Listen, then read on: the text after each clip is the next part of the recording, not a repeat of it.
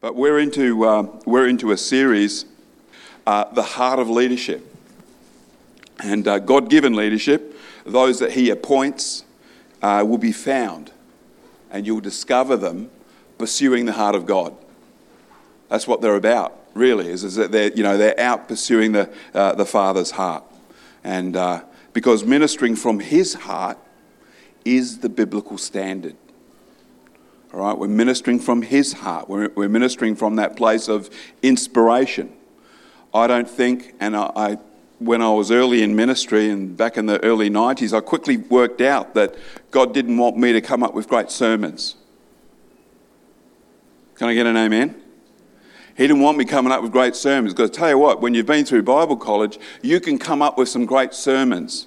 But what he wanted me to do was to start coming out of his heart. And so there, therefore, I started to lean on him for the message so that, um, so that, so much so that I knew that he wanted me to bring uh, probably weeks ahead because he's already working in my heart in that area. It, was, it became a thing that I uh, have often just been amazed. I say, I never, I'm never left guessing what I should minister on. Never, never left thinking, hmm, why should I preach this Sunday? Doesn't happen. And it's not because I'm that smart, it's because I've said, Lord, I want to come out of your heart. And of course, his heart is to bring a message that's just for his people. And again, we don't necessarily take names when it happens, but so often you'll get feedback from folk in the church who say, What you shared on Sunday was exactly what I needed to hear. And then you have someone who's not and even related to that person, the other person to say, What you shared on Sunday was exactly what I needed to hear. And again, you, you, you just get that happening. It's because we're coming from the heart of God in our ministry. And there's that biblical standard that we should have and uh, that church, church leadership should follow after. And of course, being a, a man after God's heart is a spiritual exercise, it is consecration. It is. And it's just like, well, I don't want to do it out of me, so it's going to have to be out of you, Lord. And uh, that's what we should be recognizing in those appointed to church leadership is that dedication, that dedication to his heart. So let's just pray this morning. Father, we again thank you, Lord God, for the opportunity to gather together, Father, in a church uh, so freely and be able to lift our hands in worship to the King of Kings and Lord of Lords, to, to uh, draw near to you with our hearts, Lord God. And we thank you that your word even declares that if we draw near to you, you'll draw near to us. Lord, let today be a day that we step a little closer. Let today be a day that uh, your heart is, is made clearer to us as we uh, seek to follow you and be led by you in all that we do all that we say. Lord, we thank you for today, Lord God. And, and Lord, we, we, we pray that this word ministers to our hearts, Father, because it's from, uh, from your heart, Lord, today. And Lord, we thank you that your word is indeed a lamp unto our feet and a guide unto our path. Lord, it shows us where we are and also shows us where we can go. So, Lord, let's all be, let, let us all be that people, Father, that, that continual uh, continue to be hot after your heart, Lord God, in Jesus' name. And everybody said, Amen. Well, how many of you know that you cannot fake having the Father's heart? It is a spiritually discernible condition, a good condition to discern. You can't fake having the Father's heart. What we see in the church, the body of Christ, is that God will bypass people with natural ability, great sincerity, and apparent godliness to gift and empower those who have his heart and are content in ministering from the Father's heart. You know, we're told by the Apostle Peter to humble ourselves under the mighty hand of God. Amen. First Peter. And, uh, you know, uh, uh, let all uh, our ministry come from that place. And I've lost my, here's my clicker. There we go. Let all of our ministry come from that place. So important uh, to, to, to recognize that. Oh, this is a, a, first, there we go. First Peter chapter 5 and verse 6 to 7. Jess came out of that in her exhortation this morning and word to us. Therefore, humble ourselves under the mighty hand of God, that he may exalt you in due time. He may exalt you in due time. You say, when is due time? Oh, I'm sorry, it doesn't say. A lot of people are waiting for due time. When's that going to be? Well, we're just told how to, where to posture ourselves before that happens, before the door swings open, before we know that we can keep walking into what God has for us. As mature sons and daughters of God, when we follow after the Father's heart, our reliance is on Him. He becomes, you know, that place where we rest. Again, tapping into what um, uh, what um, Rach was sharing this morning. We tap into that place of rest where we no longer struggle, you know. It's that rest in His Word, rest in His promises, resting in the Waymaker. Now, tell you what, you better believe it. The Waymaker is looking for a word keeper. That's what he's, he, that's what he's looking for, you know. We become those ones that believe that God is able to do exceedingly abundantly above all that we ask or even think. And I love that bit. So you can't, you know, we're, not even smart enough to think what we need, and He already knows it. Aren't you glad? You know, aren't you glad? Ephesians 4 8 says, Therefore, he says, when he ascended on high, he led captivity captive and gave gifts to men. Uh, what gifts did he give? Is the question. Well, there are five leadership gifts that are listed here. But please understand uh, these gifts that uh, are, are, spoken of in Ephesians chapter 4 are different expressions and, different, and, and have different impacts. Please note that they're all called by God. Each one of those fivefold leadership gifts are called by God to equip the saints. The saints being those that are saved and separated uh, by God for his purposes. And if you're born again this morning, that's you. All right? That is you. And Ephesians, and we'll read it, it's quite a big scripture, but Ephesians chapter 4 and verse 11, we'll read the whole thing because uh, we don't always read it out. And it says, And he himself gave some to be apostles, some prophets, some evangelists, and some pastors and teachers, for the equipping of the saints, for the work of ministry. What are they for? For the equipping of the saints. So if you're getting around fivefold ministry, you expect to be equipped. Expect expect some equipping going, a little bit of training going on. You're going to find that that's the result of getting around fivefold ministers. For the equipping of the saints, for the work of ministry, for the edifying of the body of Christ, and that should be the result of you operating in your ministry. Not called necessarily to be a fivefold ministry gift, but someone who's called to the work of ministry. And the result of that, sitting under and that equipping uh, of the fivefold ministry, is, is that you're edifying. Wherever you go, you're using speech that lifts people up, encourages other. It's, it's um, uh, uh, with grace upon it, you know, giftings as you speak, as you're encouraged, as a result of getting around fivefold ministry gifts. And look what it says until we all come to the unity of the faith and the knowledge of the Son of God to a perfect man and that's our perfection in Christ likeness, to the measure of the stature of fullness of Christ, that we should no longer be children. Again, we're talking about maturity. We should no longer be children tossed to and fro by every wind of doctrine, by the trickery of men in the cunning craftiness and deceitful plotting, but speaking the truth in love, may grow up in all things into Him who is the head Christ. Sometimes we're going to read these scriptures and, get, and, and, and just find ourselves in them somewhere. Find ourselves in them. Paul speaks of these five ministry gifts as gifts that are given by the Lord to equip his church for the work of ministry.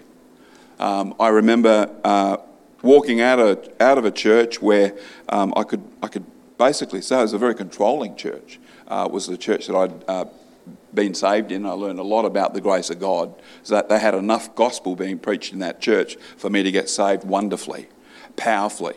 But unfortunately, the, the, the system of, of, of leadership was that, you know, pretty much they controlled your life from the, from the minute you got saved. You, that, that was it. They were all over your life. And uh, if you weren't doing what they wanted you to do, they were in your face about it. I remember distinctly the day that the elder got bailed me up, said, You've been saved now for a couple of months. Isn't it about time you lost your earring? Isn't it about time that you took your earring out and got your hair cut? And I'm looking for the Bible to see where the dress code is, you know, because the Bible doesn't have a dress code, you know. And, um, but I remember that, and it was like a, a, real control thing. And um, a, a, again, what, what I loved was that it was that grace of God that had saved me. And then I had to take, oh, it took me a little while, but I got to the place where I realized there was a distinct difference between how they wanted to control my life and the goodness of God that had saved me, and that there was actually a, a difference there. And, uh, you know, as much as I've been able to sit under many, many Bible studies, the day I heard the voice of the Spirit of God tell me to get up and get out of there was the day that I walked into strangely enough, and, and, and you know, a great, a, a great um, uh, appreciation for, for the, um, the way that the Spirit of God was moving and, uh, and my uh, ever growing understanding of the way the Spirit of God was moving. He moved me out of there. The song that made me get up off my seat and go and ask permission if I could go home. Get that. You can get to go home on Sunday unless you had permission. Pretty tough, hey? I got up and asked the pastor if we could go home because I was feeling unwell. And the truth was, I did feel unwell.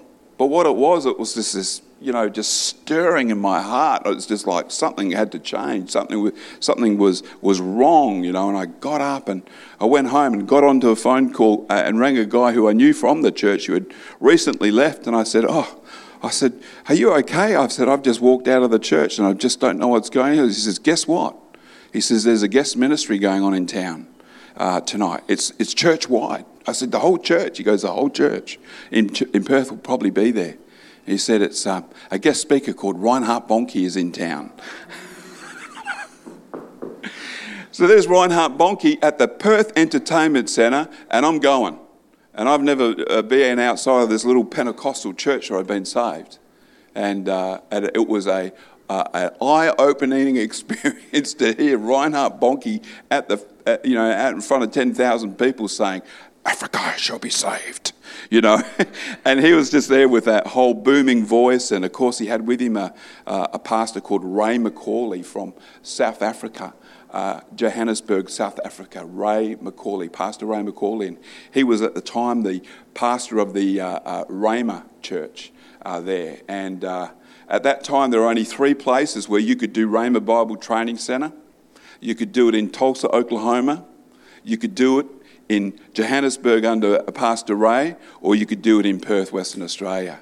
And, uh, and of course, that was the Bible college that the Lord uh, led Rosemary and I to uh, do our Bible college training in. And, and, uh, but I tell you what, it was just wonderful to go into a place uh, and hear for the first time about the fivefold ministry my friend who'd invited me to go along, we were the last ones to leave. We're having such a good time.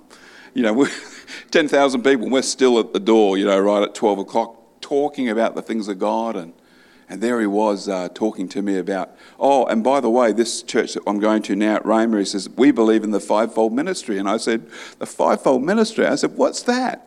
I had no idea, no clue.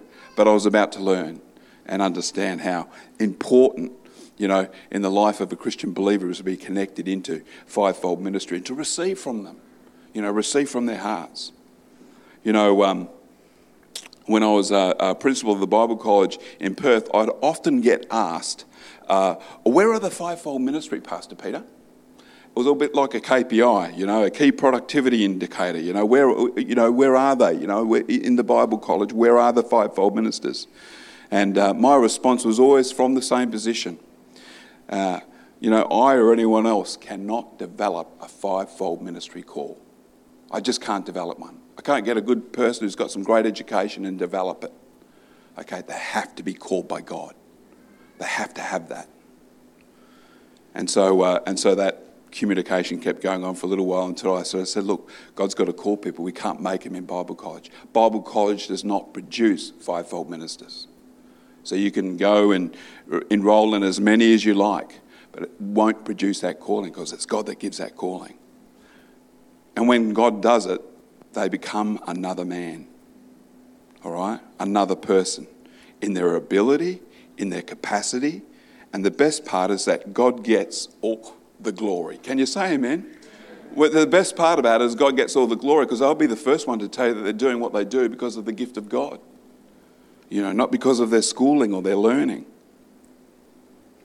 Saul has the throne taken off him And despite having had a taste of God's calling, the anointing, that supernatural strengthening and ability, his, his character lets him down. That's what happens. Understand this and never forget it because we'll go on seeing, I'm sorry to say, and I'm not prophesying it, but we will go on seeing great leaders fall. Great leaders that we've seen uh, in the nation and, of course, around the nations. We'll still we'll go on seeing great leaders fall from grace despite the amazing gifting on their life. And, and make a note, and some of you have heard this before, make a note, it's because your gifts and callings will take you where only character can keep you. So, you know, for those that are saying, well, you know, I really, I really feel that there's a stirring in my heart toward ministry, I want to say this work on character, work on the fruit of the Spirit, work on those areas, get strong in that, you know, because the flesh will pull you down. The flesh will uh, actually disqualify you for uh, the things of God and leadership. We, uh, we see in 1 Samuel uh, 10 uh, the prophet's instruction. Samuel the prophet's instruction uh, to, set, to Saul is prophetic and detailed. And I like this bit. It's foretelling prophecy. I like prophecy, but I love foretelling prophecy. Minute detail of what's going to happen, you know, as he journeys from uh, the place of his uh, ordination, away from his, uh, as it was, a surprise ordination as king. You know, we sometimes say, prophets will tell you what you had for breakfast. Who's heard that one before? Okay? But I tell you what, um, that's past tense. You really know you when you're with a prophet when he tells you what you're going to have for lunch. You really know you're with a prophet. You know, and I, and I just, because uh, that's future tense. And I cannot stress enough, and I'll say this now, I cannot stress enough to come to the ministry um, uh, the, uh, ministry and services we're having next weekend. Pastor Peter Nichols gave Rosemary and I a, prophetic word when we first came back in 2016. And, uh, and it, it, was just, again, uh, it was difficult to hear it because the copy I had of it was at the back of the whole weekend that we had. So it was like right at the very end. And so it was very difficult to get through because you had to listen to the whole thing. You couldn't go forward to it. So I did get to hear it once or twice over the years, but just got sent again to me. Um, uh, uh, Mark sent it, found a, a, single copy of it, and got to listen to it during the week. And I tell you, what a blessing it was to again be reminded what things he was speaking out over our life as we came into the role here in leadership. And, and just to see all of that unfolding, you know, and uh, uh, uh, uh, again, just amazed. And, and even, even a, a stirring and encouragement uh, that Pastor Karen brought um, about a house coming to us, you know, and that's, we're not dead to that, you know, we're not dead to that at all. That'll, that'll come too. But notice that, um, the, so get along, you know, get along to next weekend and just come with your heart expecting to be blessed. And you know, you may not walk away with a, a, word, a, a, word of prophecy that's direct to you, but come, come expecting to be blessed because they're fivefold ministry gifts and you will be stirred in your heart. You know, uh, Saul gets sent from his dad's farm uh, to find lost donkeys and comes home without the donkeys, but having been ordained to be king of Israel. That's the story, 1 Samuel 10. And, and notice that the prophecy includes an encounter, all right? An encounter with God's transforming power. And I, I just want us to look at that. It's quite a, quite a good word. It says in 1 Samuel 10 and verse 5, it says, And after that, this is Samuel prophesying over Saul, and after that you will come to Gibeah of, of God, where the Philistines have an outpost. As you approach the city, you will meet a group of prophets coming down from a high place, or coming down from the high place, preceded by harps, tambourines, flutes, and lyres. The whole worship team's with them. Okay? And they will be prophesying. Look what it says in verse 6 And then the Spirit of the Lord will rush upon you, and you will prophesy with them, and you will be transformed into a different person. That's the anointing. You will be transformed into a different person. And that word prophesy means to speak from inspiration. That's what the word prophesy means when you get into that meaning, that definition of that word. To prophesy from inspiration or speak from inspiration. Of course, the taste of the anointing, The Father's heart of inspiration signified that Saul didn't need to lead and rule from his own ability. He went out looking for donkeys and came back king of Israel. He wasn't going to do that in his own ability. He'd been a farm worker, you know, and God was anointing him for much more. Amen. He didn't need to look, lean on his good looks or his height, and of course he was high, uh, uh, tall, I should say, not high, tall, um, or posture, or parade himself around as a leader.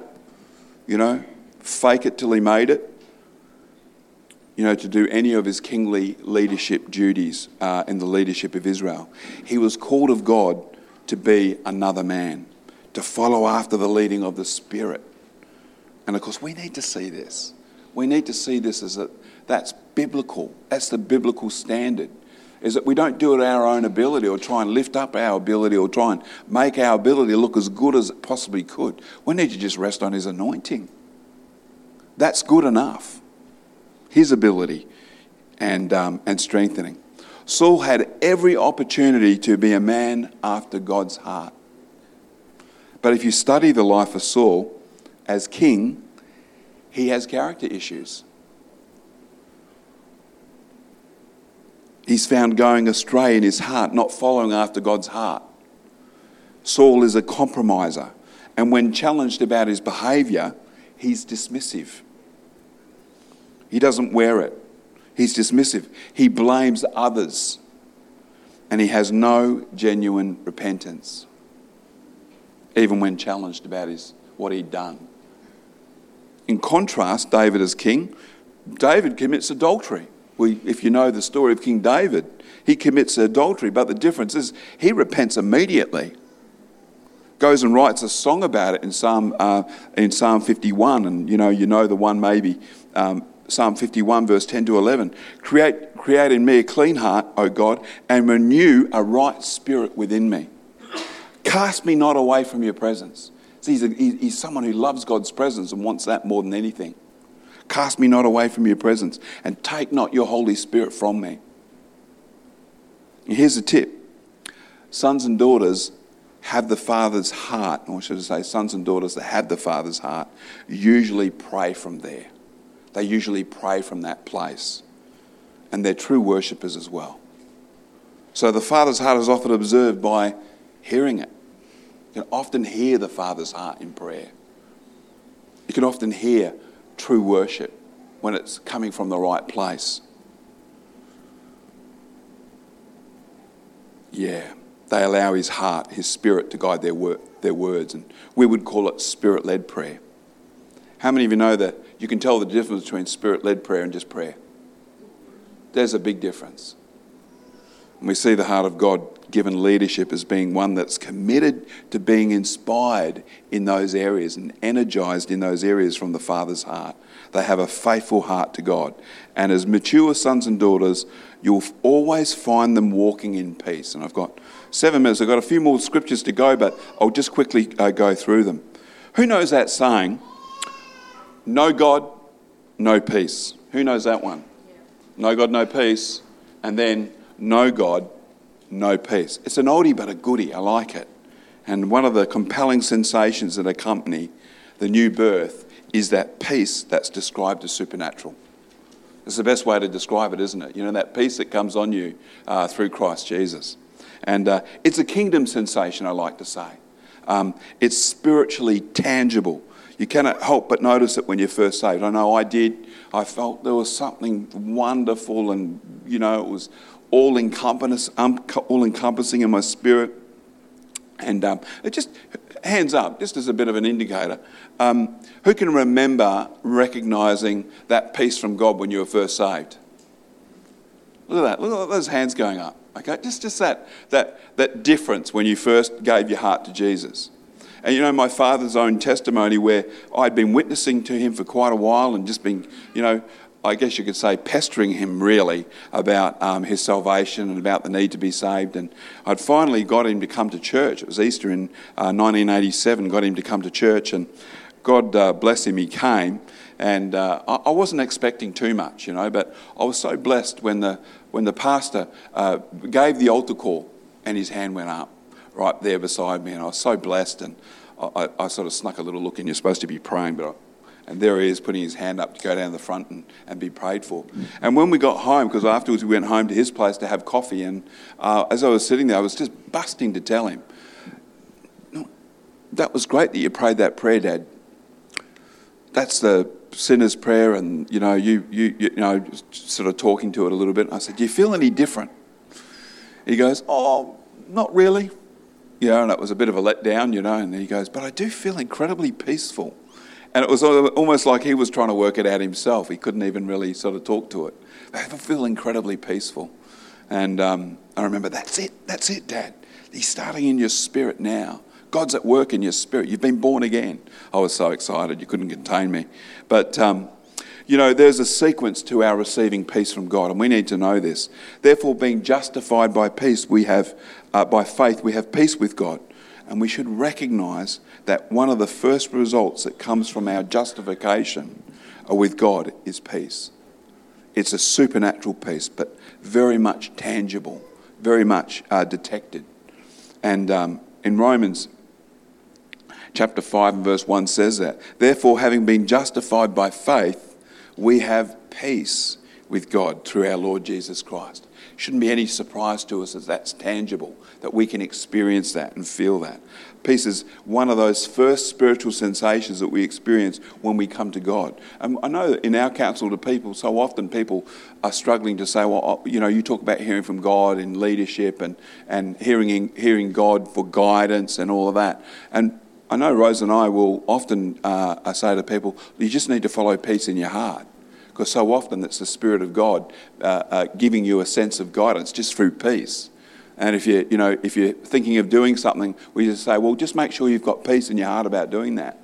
And um, and of course, it becomes like a, a, a, point of guidance as well for you. If you haven't got peace, that means the Lord's not in on that, and um, and so important. You see, the thing about it is you didn't have to work for that, and you can never earn that uh, uh, that salvation. The Bible tells us that that salvation, that justification, is a free gift from God.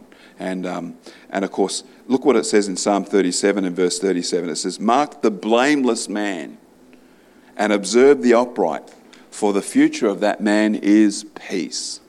See, peace continues to be a part of our future in God, that peace from heaven. Amen. And, and let's ask the question uh, among the congregation here today who is blameless? Who's blameless here today? There you go, right answer. Right answer. Who is blameless? Us. You know, you're the one that's been made blameless. In Jude chapter 1 and verse 24, the, the same word is translated without fault. I'll say it this way then. Who here today is without fault? No hands going up. Three hands going up now. Good. We've got the front row, a bit of a segment here. Uh, oh, right down the back there now, we've got four saying that they are without fault. Hallelujah. Don't you like getting around people who are without fault? I do, you know. I, I feel like I'm with company that I should be with because I'm the same. And I, let me explain. We should all put our hands up and say yes. And just remember, it's only because of His gift of righteousness that we can put our hand up that we can say, uh, say that. And so let's continue to be thankful for that because Jude 1 and verse 24 says, Now to him who is able to keep you from stumbling and to present you faultless. Look at that. And present you faultless. God's going to present you faultless. So you better start walking in it. You know, it's something that He's given it to us as a gift and to present you faultless before the presence of his glory with exceeding joy. And don't you worry, it's not about your performance. You know, that'll be a case for the judgment seat of Christ. We'll, we'll deal with gifts and, and rewards and, and all those kind of things there. But our faultlessness has everything to do what Jesus did for us on the cross. And we've got to be reminded of that and walk in that newness. Actually, you know, the sequence of having peace in our lives uh, is righteousness first. Amen. Once we walk in that righteousness, then peace comes. We don't need to strive for it or work for it or even work at being accepted by God. He starts off with the gift of righteousness when we get saved. And there is peace in that. There's an inner peace in that. That's why I know that that initial experience as a new believer was what God wanted me to continue walking in. But you have to renew your mind to it because we walk around with a sense of sin. Uh, again, uh, Rach, you, you touched in on that in your communion message. So, so often we'll focus on the wrong thing. And of course, everybody's the same. You know, they, they think that uh, if they've made a mistake through the week or done something wrong through the week, that they've, they've lost their salvation or, or, or you know, have stepped back, etc., from, from what God wants for them. It's true. In fact, we talk about it from the, from the perspective of um, uh, if, if we're all going to be uh, uh, judged according to our sin, none of us could stand. But we're not being judged according to our sin, we're being judged according to his righteousness. It's a gift that we receive. Amen? Amen. I heard uh, many, many years ago uh, uh, in a church um, and a, a, message that we received that uh, everybody has the same issue with sin, and that is that they struggle with the sin that they love the most. And our best path forward is to get to the place where we no longer love sin or enjoy sin or allow sin.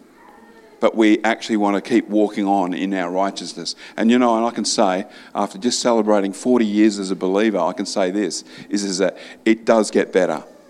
It does get better. And you can keep walking on in that and not be uh, just excusing uh, uh, behavior in your life. You can actually overcome, overcome those things. And, uh, but no, it's the gift of righteousness that we need to focus on and, and continue to process in our lives. And peace follows it. Look what it says Romans chapter 4, uh, just uh, briefly. Romans chapter 4 and verse 17, it says, For the kingdom of God is not a matter of eating and drinking. It's all the rules and the, do, the do's and the don'ts. It says this, but of righteousness, peace, and joy in the Holy Spirit. Get the, get the sequence righteousness and peace and joy in the Holy uh, Spirit. You know, we need to know that peace that's been given to us and then go on to let that peace flow through us, flow through us to others. Remember, God's gifts are not to us. Remember that. God's gifts are not to us, they're through us. And, uh, and we should be ready to allow those gifts to flow. Matthew chapter 5 and verse 9, last verse, it says, Blessed are the peacemakers, for they shall be called and recognized as the sons of God. You know, you know, that, you know that that means sons and uh, daughters as well. In fact, many translations uh, render that as the children of God. But supernatural peace is such a big part of the Father's heart. What we should see in leaders and those that have the Father's heart is a determination to be peacemakers. Be those peacemakers. Don't just enjoy the serenity yourself, you know, and just that, that lovely feeling that we get from being born again and saved and the righteousness of God in Christ Jesus. Be a peacemaker. And uh, mature sons and daughters don't just keep the peace of God to themselves and spend all their time enjoying it. They are active in bringing it and God's peace into every situation. They are peacemakers. Jesus said it. Amen? Praise the Lord.